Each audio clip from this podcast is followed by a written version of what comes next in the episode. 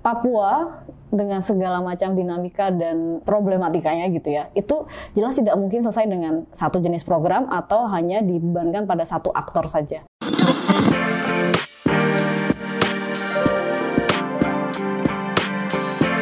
Hai sahabat TCID, kalian sedang mendengarkan podcast Suara Akademia. Ngobrol seru isu terkini bareng akademisi. 21 November adalah hari yang diperingati khusus sebagai Hari Otonomi Khusus Papua, Sobat TCID. Ini uh, mungkin tidak jadi bahan obrolan yang lumayan uh, genting dalam tanda petik karena ketika di tahun 2023, apalagi di akhir bulan ini, fokus orang kebanyakan ngomongin soal pemilu gitu. Padahal ini merupakan isu yang lumayan khusus karena ketika kita berbicara tahun lalu gitu ya di beberapa uh, bulan belakang mungkin sebenarnya lebih ke setahun gitu Komnas HAM pernah bilang kalau sebenarnya otonomi khusus Papua itu tuh juga ada hubungannya dengan kesejahteraan orang asli Papua. Dan yang lumayan menarik adalah ketika kita berbicara soal orang asli Papua dan juga otonomi khusus Papua teman-teman dari Semeru Research Institute itu membuat sebuah riset yang membicarakan tentang kesejahteraan orang asli Papua dan gimana caranya buat menaikkan gitu kesejahteraan mereka. Risetnya sudah ada dan buat kali ini kita bakal ngobrol bareng sama teman-teman Semeru Research Institute.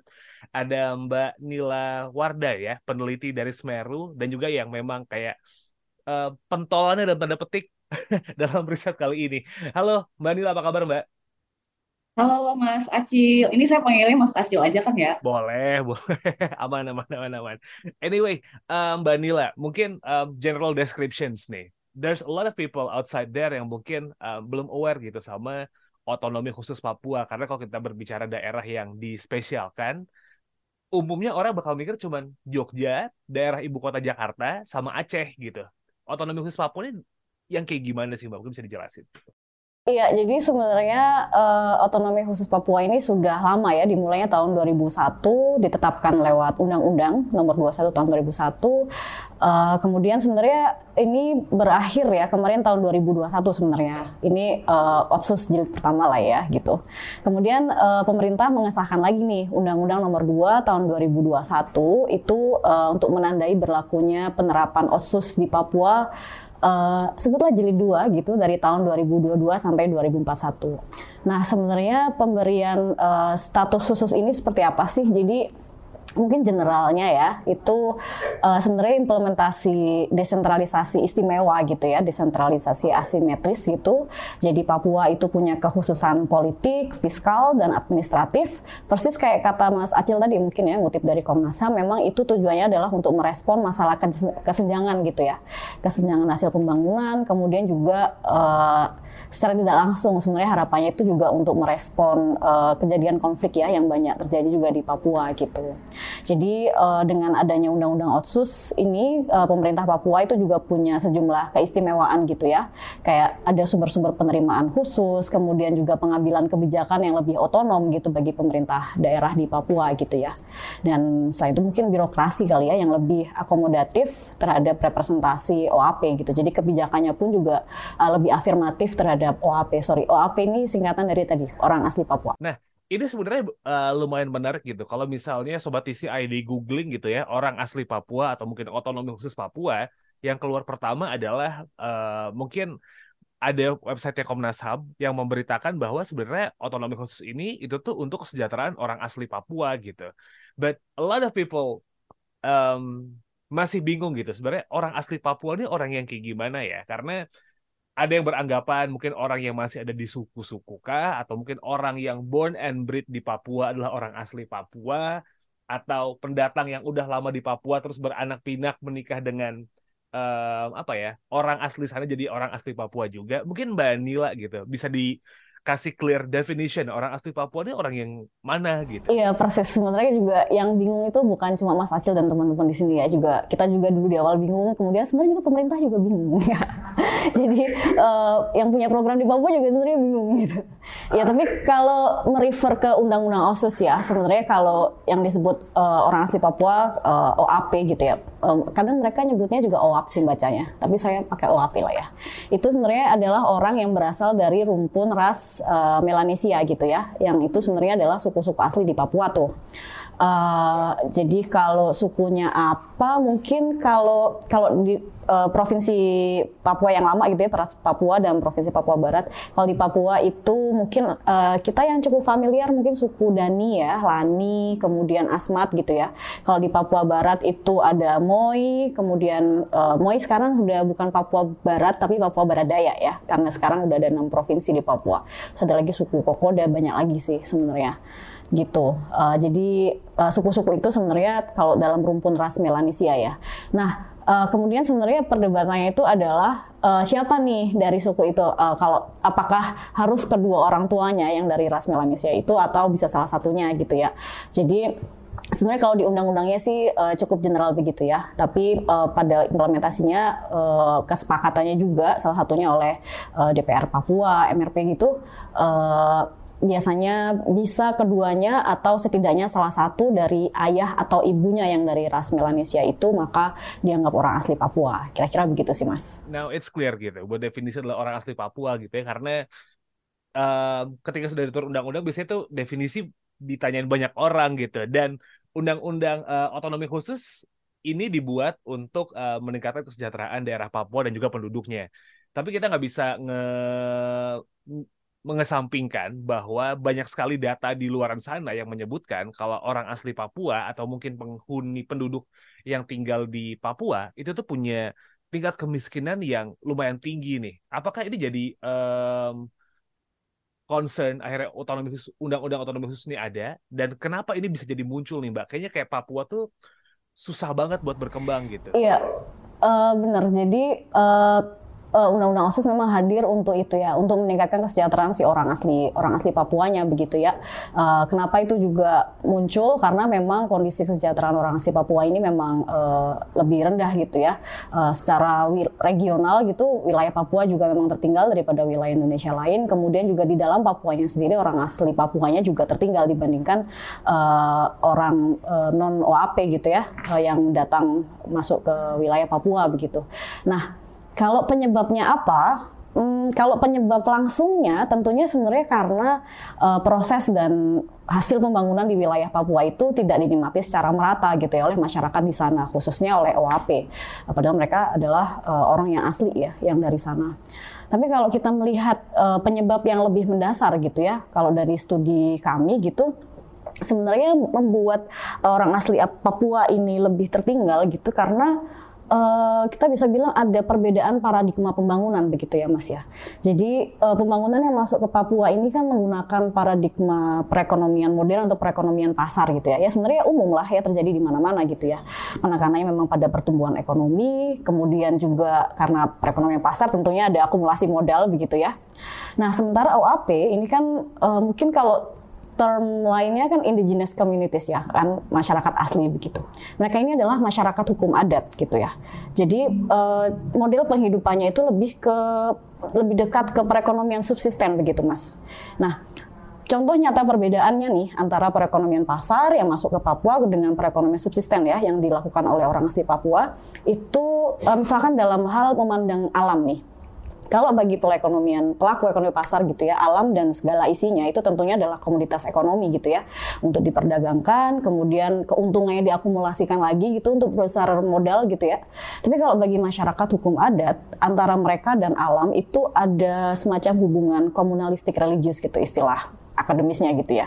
Intinya adalah uh, mereka melihat alam itu merupakan hal yang suci gitu pemberian Tuhan sebagai sumber penghidupan yang harus dijaga untuk keberlangsungan hidup bersama-sama nih. Jadi beda dengan perekonomian modern atau kapitalis gitu ya yang apa keuntungan itu dinikmati sendiri. Tapi kalau bagi mereka uh, sumber penghidupan itu untuk keberlangsungan bersama-sama dalam satu komunitas gitu, satu satu suku, satu klan begitu ya. Bukan cuma uh, mereka aja tapi juga sampai ke anak cucu gitu. Jadi uh, alam ini tidak boleh sama sekali untuk dieksploitasi gitu ya. Uh, itu perbedaan utamanya. Nah, sebenarnya di antara dua perekonomian yang berbeda ini tuh nggak akan jadi masalah besar kalau mereka tuh hanya berjalan seiringan aja gitu. Subsisten jalan sendiri, kemudian perekonomian yang modern atau perekonomian pasar tuh jalan sendiri gitu ya. Tapi masalahnya ini adalah perekonomian modern ini itu makin deras gitu ya masuk di Papua. Yang makin lama akhirnya makin memojokkan perekonomian subsisten ini gitu. Jadi sementara let's say pendatang gitu ya atau non OAP itu datang dengan perekonomian pasar yang makin ekspansif gitu seperti nature-nya perekonomian kapitalis gitu ya. Nah, alam dan ruang hidup dari OAP ini akan makin lama akan makin terancam gitu ya sehingga akhirnya ketimbangan kesejahteraan itu ya nggak terelakkan begitu ya. Gitu sih Mas kalau penyebabnya ya kalau dari studi kami. Agak berat memang ya. I see. So basically pada akhirnya gini nih, um, ketika kalau misalnya kita melihat uh, apa yang terjadi sekarang di Papua dan akhirnya ada gap gitu ya, ada um, jarak banget kalau ngomongin soal ekonomi gitu, kegagalan memahami hukum adat ini bisa jadi salah satu kunci yang membuat mereka ga, uh, membuat undang-undang ini gagal buat diterapkan dong, Mbak, buat escalate the situations of Papua gitu. Itu jadi salah Betul, satu persis sekali Mas. Jadi memang uh, itu ya bisa dibilang mungkin evaluasi dari uh, ya mungkin kerasnya kegagalan kali ya, kegagalan dari penerapan eh, uh, 20 tahun undang-undang uh, penerapan otsus yang pertama gitu ya. Uh, walaupun sih ya tentunya ada progres, tapi ketimpangan itu nggak mengecil sebenarnya gitu ya. Kalau kita ngelihat progres dari pertumbuhan ekonomi itu sebenarnya oke okay, Papua gitu ya. Uh, tapi kalau kita ngelihat kesenjangan uh, sebenarnya nggak tidak membaik oleh karena itu jadi di jilid yang baru itu lebih ditekankan lagi nih afirmasi uh, kepada orang asli Papuanya begitu ya. Oke. Okay. Tapi kalau berbicara kesejahteraan kan nggak cuma soal ekonomi ya mungkin ya Mbak ya. Uh, kita berbicara soal akses-akses yang lain gitu sebenarnya. Um, dengan adanya undang-undang otonomi khusus ini, based on dari yang teman-teman Semeru lakukan gitu, apakah memang mereka juga sudah mendapatkan fasilitas yang mungkin sudah dinikmati sama orang-orang di kota um, kota-kota besar di Jawa gitu paling gampang deh ya kan? Karena kalau kita berbicara kota-kota besar yang lain mungkin ada gap karena kan ada kesan kayak Jawa sentris dulu Jawa dibenerin dulu nih gitu. Gimana nih buat yang lain-lain mbak? Iya benar. Jadi uh, kesenjangan itu juga di banyak dimensi ya bukan cuma ekonomi gitu ya kalau kerentanan pangan misalkan itu juga uh, timpang gitu ya. Tadi soal kemiskinan dulu ya, uh, secara umum sih tingkat kemiskinan OAP di Papua itu uh, 3 sampai 7 kali lebih besar gitu ya dibandingkan yang non OAP-nya gitu di dalam Papua. Kemudian kalau dalam hal akses fasilitas kesehatan untuk melahirkan misalkan itu juga sama timpang juga gitu ya. Jadi uh, yang OAP aksesnya itu sekitar 2 sampai 3 kali lebih rendah gitu ya dibandingkan yang non AP dalam hal melahirkan di fasilitas kesehatan. Capaian pendidikan pun juga sama. Jadi kira kira-kira kalau dulu ya masih Papua dan Papua Barat ya. Kalau di Papua itu uh, 70% OAP itu uh, belum pernah sekolah gitu ya atau kalaupun sekolah itu hanya sampai tingkat SD. Kalau di Papua Barat itu juga lebih besar bahkan angkanya 80% gitu ya. Kalau dibandingkan non AP, non AP-nya yang uh, di level yang sama gitu tadi nggak sekolah atau lulus SD itu cuma ya sekitar 50-an persen gitu ya. Jadi memang cukup timpang gitu ya. Menjadi lumayan menarik ketika berbicara soal uh, kesejahteraan orang asli Papua gitu. Karena ya kita sering banget mendengarkan bahwa Papua itu daerah yang lumayan tertinggal kalau dibandingkan dengan Jawa yang setiap tahun dibangun, Papua enggak.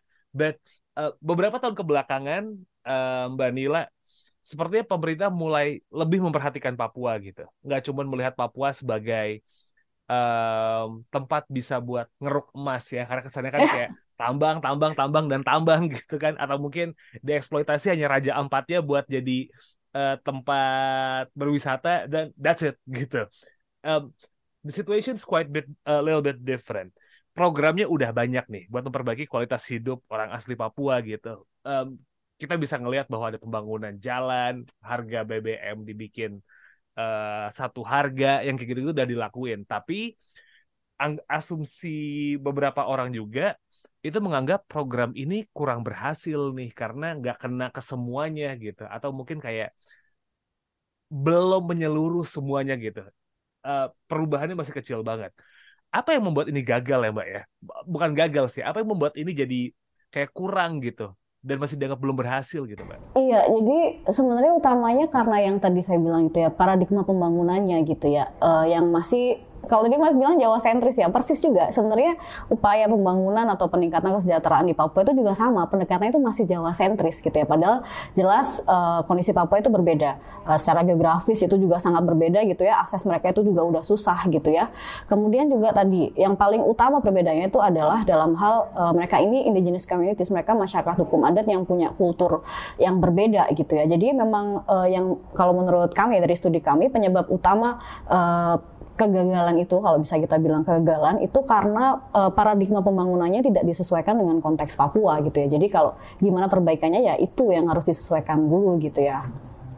Uh, mungkin kalau saya bisa elaborasi lagi ya.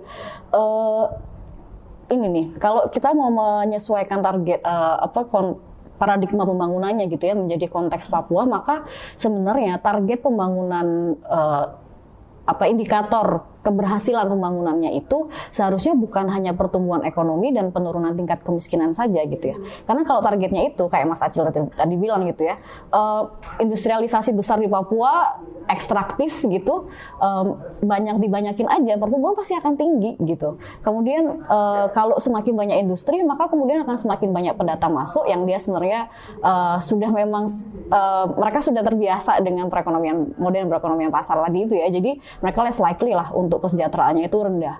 Maka kalau kita ngomongin itu tingkat kemiskinan juga pasti akan cepat turun gitu karena kan tingkat kemiskinan itu diukurnya uh, proporsi penduduk gitu ya atau proporsi rumah tangga di satu wilayah yang masuk dalam kategori miskin. Kalau pendatang sebenarnya semakin banyak masuk gitu, ya tingkat kemiskinan pasti akan cepat turun. Tapi kan kemudian akan menyisakan OAP yang tetap miskin gitu loh.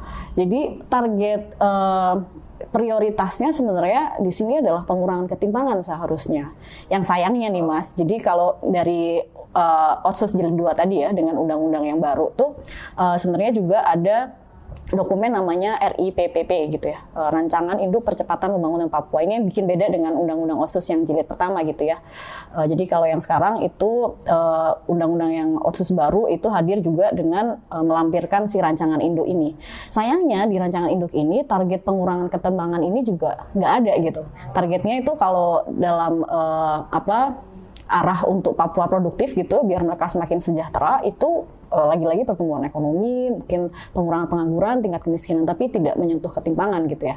Padahal itu berpengaruh sangat besar ya. Oh, so gini. Pada akhirnya memang pembangunan ada nih gitu ya. Masif mungkin masif gitu. Tolak ukurnya relatif. Cuman fokusnya ke ada ya Mbak Nila ya, lebih ke pertumbuhan ekonomi, pengurangan angka kemiskinan yang kelihatan aja gitu padahal orang asli Papua yang memang punya karakteristik yang berbeda daripada sistem ekonomi pasar itu tidak di apa ya tidak diikutkan dalam sertaan buat pembangunan itu. That's the main problem so ya gitu ya. Oke. Okay. lumayan menarik sih ini kalau misalnya ngebahas soal hal-hal yang lumayan kayak gini. Uh, lumayan rumit gitu. So gini nih Mbak uh, Nila pertanyaannya. Jadi apa yang harus diperbaiki untuk hal ini? Apakah memang kita mulai dari level kebijakannya aja dulu atau pemberi, uh, pengambil keputusan nih ngerti dulu deh Papua gimana gitu, baru mikirin soal pembangunan pembangunannya karena kecenderungannya um, asumsi asumsi saya yang mungkin melihat dari luar dan nggak terlalu banyak ngikutin kasus ini gitu, mikirnya adalah oh pemerintah tuh ya udah bangun bangun bangun bangun aja. Tapi masyarakat aslinya tuh kayak ya udah ntar bakal ngikut sendiri gitu. Apa harusnya gimana nih Mbak? Iya, jadi kalau tadi target pembangunan uh, prioritasnya itu sudah bergeser gitu ya ke pengurangan ketimpangan, kemudian tadi paradigma pembangunannya juga disesuaikan dengan konteks Papua, maka sebenarnya uh, aksinya nanti itu sebenarnya pada pengembangan penghidupan OAP gitu, bukan cuma industri besar gitu ya, yang sebenarnya uh, yang menikmati tentunya yang menyokong gitu ya, tentunya itu adalah pendatang gitu ya, karena tadi masyarakat asli Papuanya kan sebenarnya mereka uh, sumber penghidupannya itu adalah alam gitu ya, jadi yang hanya ketika basisnya itu adalah alam yang biasa mereka lakukan, maka mereka bisa uh, apa included gitu ya, take part in the process of um, development. Tapi kalau di luar itu uh, industri besar gitu ya, sektor industri, sektor jasa gitu, uh, yang di luar biasa mereka lakukan itu mereka nggak akan nggak akan ikut berpartisipasi nih dalam proses pembangunan. Maka uh, yang seharusnya dilakukan tentunya adalah fokus pada pengembangan penghidupan OAP nih. Nah, Kemudian bagaimana menjalankan kan menjalankan si program itu sebetulnya program pemberdayaan gitu ya. Harus dijalankan juga sesuai dengan tahapan perkembangan penghidupan OAP-nya itu. Ya Papua itu kan sangat besar begitu ya. Tentunya walaupun tadi saya bilang orang asli Papua, kemudian masyarakat hukum ada, tapi tentunya kan akan beragam gitu ya antar wilayah, antar satu suku dengan suku yang lain itu akan beragam. Tadi Mas udah bilang ya, uh, apakah pemerintah harus tahu dulu tentang Papua? Persis. Jadi uh, apa pun programnya untuk pengembangan penghidupan key pointnya adalah harus tahu dulu sebenarnya bagaimana sih karakteristik OAP bukan secara general tapi secara spesifik di wilayah yang akan ditarget uh, program pemberdayaan lah ya let's say gitu. Nah, bagaimana taunya? Maka di awal itu memang e, harus dijalankan dengan pendekatan partisipatoris. Artinya melibatkan masyarakat itu sendiri gitu ya. Jadi kalau selama ini e, mungkin dengan pendekatan yang perekonomian modern gitu ya jadi menganggap OAP ini sebagai objek pembangunan gitu ya. Tapi dengan pendekatan yang partisipatoris artinya di sini kita libatkan mereka juga sebagai subjek dari pembangunan itu. Jadi kalau melibatkan mereka di dari awal gitu ya, kita akan tahu sebenarnya ini uh, kultur mereka tuh seperti apa. Di wilayah sana itu ada potensi apa apa hal uh, sumber penghidupan yang biasa mereka lakukan gitu ya. Jadi arahnya itu bukan untuk uh, bukan lompatan ekonomi dengan memperkenalkan sumber atau mata pencarian baru begitu ya menggeser mereka jadi uh, berkebun kemudian menjadi uh, apa namanya pegawai pabrik gitu bukan. Tapi mengembangkan sumber penghidupan yang sudah biasa mereka lakukan gitu. Nah kalau sudah teridentifikasi di awal kemudian harus diiringi dengan pendampingan yang terus menerus ya pendampingan berkesinambungan. Kalau dari studi kami kemarin sih ya jadi kita mengamati itu bukan satu hal yang utopis sebenarnya. Sudah ada yang melakukan gitu baik dari non pemerintah gitu salah satu eh, Ekonusa itu uh, itu salah satu NGO yang bergerak banyak ya di Papua. Kemudian dari pemerintah sendiri sebenarnya pemerintah pusat uh, misalkan Kemendes itu punya program di wilayah Papua juga. Mereka menggunakan itu tuh. Jadi di awal dengan pendekatan partisipatoris, kemudian dalam prosesnya juga dengan pendampingan berkesinambungan dan itu menjanjikan gitu loh. Jadi sebenarnya itu bukan something yang impossible gitu. Itu masih bisa gitu. Cuma memang jadi untuk itu bisa dilakukan emang harus pelan-pelan gitu ya. Jadi eh, nggak uh, bisa dilakukan dengan target percepatan pembangunan gitu nggak bisa. So basically ini pernah udah dilakuin sama banyak orang ya, Mbak ya. Uh, I mean gini, pemerintah sudah melakukan gitu buat kayak ngajak uh, masyarakat buat ikutan dulu supaya bisa menggambarkan gitu sampai akhirnya ntar pemerintah tahu nih what should they do. Kurang lebih kayak gitu ya. Iya betul. Kemudian setelah itu diiringi dengan pendampingan yang berkesinambungan gitu ya. Jadi uh, ada beberapa program pemerintah yang sudah menjalankan itu. Kemudian non pemerintah juga lebih banyak lagi sebenarnya menggunakan pendekatan itu ya.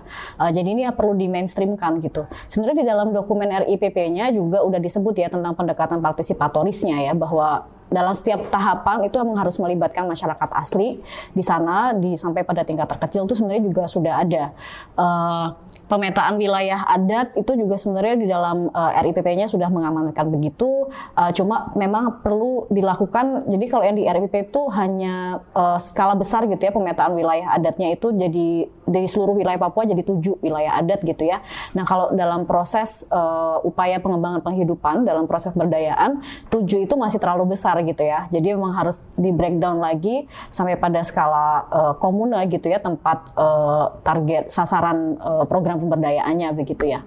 Nah, kemudian diiringi dengan pendampingan terus-menerus.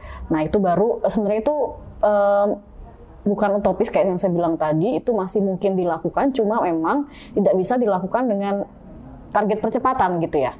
Jadi memang harus pelan-pelan sesuai dengan tahapan perkembangan mereka gitu ya sebagai masyarakat hukum adat uh, indigenous communities yang tentunya berbeda dengan masyarakat lain gitu. Jadi pemberdayaan di Jawa itu akan berbeda tuh dengan pemberdayaan yang ada di Papua. Papua pun pemberdayaan yang uh, ditargetkan kepada atau yang diikuti gitu ya oleh uh, eh, non OAP gitu orang Jawa yang tinggal di Papua itu juga akan berbeda gitu. Misalnya transmigran gitu ya akan berbeda dengan masyarakat asli Papua begitu ya. Nah, yang pelan-pelan ini memang yang uh, perlu menjadi uh, apa perlu difahami dan juga dilakukan oleh pemerintah atau semua pelaku pembangunan yang di Papua gitu ya. Jadi walaupun judulnya dokumennya adalah uh, rancangan percepatan pembangunan Papua gitu ya. Kalau untuk service delivery, misalkan untuk uh, pembangunan puskesmas atau distribusi dari dokter, suster, kemudian juga guru, memang itu harus dipercepat. Birokrasi itu harus dipangkas biar lebih cepat. Tapi kalau untuk pengembangan penghidupannya itu nggak realistis juga untuk kalau cepat-cepat gitu ya. Yang paling penting adalah partisipatoris dan memang uh, diikuti gitu ya uh, perkembangan uh, penghidupan masyarakat gitu. Ya. Mungkin ini satu sedikit contoh gitu ya Mas ya. Jadi dari uh, diskusi kita dengan uh, LIPI ya, BRIN gitu ya, salah satu akademisi yang memang dia fokusnya ke Papua. Beliau tuh cerita, jadi uh, dulu itu ada program uh, pemberdayaan gitu ya, uh, ngajari masyarakat asli Papua untuk uh, nanam ini buah naga gitu ya. Jadi di sasarannya di tiga kampung begitu. Kemudian seiring dengan waktu dua kampung ini sudah menyerah mereka. Ini mereka wah ini nggak bisa nih. Memang itu juga uh, pertanian tapi juga mereka belum terbiasa untuk uh, berkebun begitu ya. Karena kan mereka cenderung untuk berburu dan meramu begitu ya. Jadi mengambil apa yang ada di hutan. Jadi berkebun itu sebenarnya cukup baru gitu ya. Nah, uh, satu kampung yang bertahan baru kemudian mereka akhirnya bisa itu berhasil nanam buah naga itu setelah 10 tahun mas proses pemberdayaan dan pendampingan terus menerus jadi artinya memang ini mungkin tapi memang harus pelan-pelan begitu ya untuk meningkatkan kesejahteraan masyarakat asli Papua gitu. Kira-kira gitu sih mas. So kalau kita dari obrolan kita um, dari awal sampai di sekarang nih gitu um, Mbak Nila pada akhirnya correct me if I'm wrong ya gitu ya um, pencatatan penduduk gitu, pencatatan karakteris, sorry, pencatatan orang-orang yang masuk dalam kategori orang asli Papua, demografinya seperti apa, itu justru malah jadi kuncian dong, Mbak, buat pembangunan Papua ke depan ke depannya nih daripada cuman mempercepat ya udah, yuk kita bangun semuanya, perbaiki jalannya, kita sediakan semua bangunan ini itu ini itu apa ya? Pemahaman demografi Papua ini sebenarnya jauh lebih um, diperkuat gitu untuk supaya bisa memajukan Papua jadi lebih baik lagi. Kurang lebih kayak gitu dong. Persis banget mas. Jadi memang uh, data itu sebenarnya juga jadi masalah teknis utama gitu ya. Jadi kalau tadi ada masalah mendasar, ini data ini sebenarnya masalah teknis tapi itu utama gitu ya. Yang bikin yang mengganggu semua proses delivery. Jadi bahkan uh, tadi saya bilang berbagai data tadi ya tentang tingkat kemiskinan, kemudian pendidikan segala macam, itu kita bisa mengolah dengan memisahkan antara orang asli Papua dan yang non orang asli Papua, itu sebenarnya data lama karena itu data yang satu-satunya tersedia. Jadi uh, yang akses pendidikan kita mengakses dari sensus penduduk 2010 Mas ya, yang 2020 ini belum bisa aksesibel. Kemudian kalau untuk sampai menghitung kesejahteraan kita uh, hanya bisa menggunakan data Indonesian Family Life Survey yang untuk wilayah timur tahun 2012. Yang terbaru ini nggak ada gitu yang bisa sampai memisahkan antara orang asli Papua dan non orang asli Papua begitu ya. Uh, beberapa inisiatif uh, jadi non pemerintah gitu yang berusaha memfasilitasi pemerintah Papua gitu ya, pemerintah daerah Papua untuk pengumpulan data itu udah ada. Uh, ada beberapa yang oke, okay, ada beberapa yang masih belum dikembangkan. Nah, uh, yang untuk pemerintah data yang dipunya pemerintah sendiri itu masih kurang begitu ya. Itu yang menyebabkan juga misalkan untuk bantuan sosial ya, untuk bagian dari perlindungan sosial itu yang bikin juga uh, serapannya itu juga sangat rendah, aksesnya sangat rendah untuk Papua itu karena datanya juga emang kurang reliable sebenarnya dan tidak punya mereka nggak punya data yang bisa memisahkan antara OAP dan non OAP gitu jangankan data begitu ya NIK aja juga mereka masih masih banyak sekali mas. Jadi kalau uh, sekitar 30-an persen ya di wilayah Papua itu yang belum punya NIK gitu. Kalau dibandingkan kalau dengan wilayah seluruh Indonesia itu yang belum punya NIK cuma sekitar tiga persen. Jadi ya emang data ini sih kuncinya mas. Program buat um, apa ya pemajuan Papua sudah berjalan peningkatan SDM Papua juga sudah berjalan sama pemerintah meskipun juga masih there's a lot of room for improvements gitu buat pemerintah gitu mbak. Um, tapi ya koreksi memang penting gitu. Nah kalau dari hasil riset teman-teman Semeru nih gitu uh, ngelihat situasi yang ada sekarang kualitas hidup orang asli Papua juga memang harus uh, menjadi concern gitu. Pemerintah ya harus memperhatikan ini langkah apa aja nih Mbak yang bisa diambil sama pemerintah gitu untuk bisa meningkatkan kualitas hidup orang asli Papua nih? Iya, jadi kalau langkah ini lebih teknikal ya. Jadi kalau tadi saya udah nyebut mungkin lebih uh, mendasarnya soal paradigma begitu ya. Kemudian uh, dalam hal program gitu ya tadi yang lebih harus fokus pada pengembangan penghidupan gitu ya, instead of pembangunan infrastruktur saja gitu ya. Kalau langkah itu sesuai dengan masalahnya tentunya yang pertama adalah data ya. Jadi perbaikan data ini juga sebenarnya udah diamanatkan dalam RIPPP-nya. Jadi perlu uh, apa perbaikan data yang bisa juga memisahkan WAP dan non WAP. Dan data ini artinya juga karena uh, apa Papua dengan segala macam dinamika dan Eh, problematikanya gitu ya. Itu jelas tidak mungkin selesai dengan satu jenis program atau hanya dibebankan pada satu aktor saja. Tapi di sini yang paling penting itu adalah kolaborasi gitu ya antar pemerintah sendiri, antar kementerian lembaga, antara pemerintah pusat dengan pemerintah daerah, juga kemudian dengan uh, aktor non pemerintah gitu ya. Nah, untuk bisa menyelesaikan masalah ini bareng-bareng agar mereka agar kita semua ini bisa kolaborasi maka juga kita sebisa mungkin bergerak dengan data yang sama. Artinya memang data ini uh, memperbaiki juga harus mengintegrasikan data juga. Pemerintah pusat dan pemerintah daerah harus bergerak dengan data yang sama. Begitu pula juga mungkin uh, pemerintah masing-masing kementerian lembaga atau uh, eh, OPD di daerah gitu ya itu juga harus bergerak dengan data yang sama Cuma ya kita tahu koordinasi itu sebenarnya sederhana tapi implementasinya buat pemerintah itu susah banget sih ya Mas ya. Tapi itu sebenarnya langkah utama gitu ya. Kolaborasi, kemudian sinergi, jadi koordinasi uh, kolaborasi antar aktor, sinergi antar program, kemudian integrasi data. Sebenarnya itu sih langkah kuncinya ya. Kuncian banget buat um, sobat TCID yang emang dengerin terus juga tiba-tiba concern sama isu Papua ya um, menggambarkan siapa yang tinggal di sana, siapa yang orang asli Papua dan bagaimana karakteristik karakteristik penduduk asli sana itu jauh lebih penting daripada cuma kayak throw the money, give the facilities, but we don't know sebenarnya mereka seperti apa gitu. That's the key of this conversation. Anyway, Mbak Nila, ada yang pengen disampaikan lagi kah mengenai ini? Apalagi teman-teman Semeru bikin riset ini dan bakal apa ya bakal dipublish juga di TCID artikelnya ntar bakal bisa dibaca juga uh, secara dalam gitu. Mungkin ada yang disampaikan lagi di suara akademia kali ini mbak? Um, mungkin ini karena suara akademia ini kan uh, teman-teman masih pada muda-muda gitu ya. Apalagi juga sekarang menjelang momen pemilu gitu.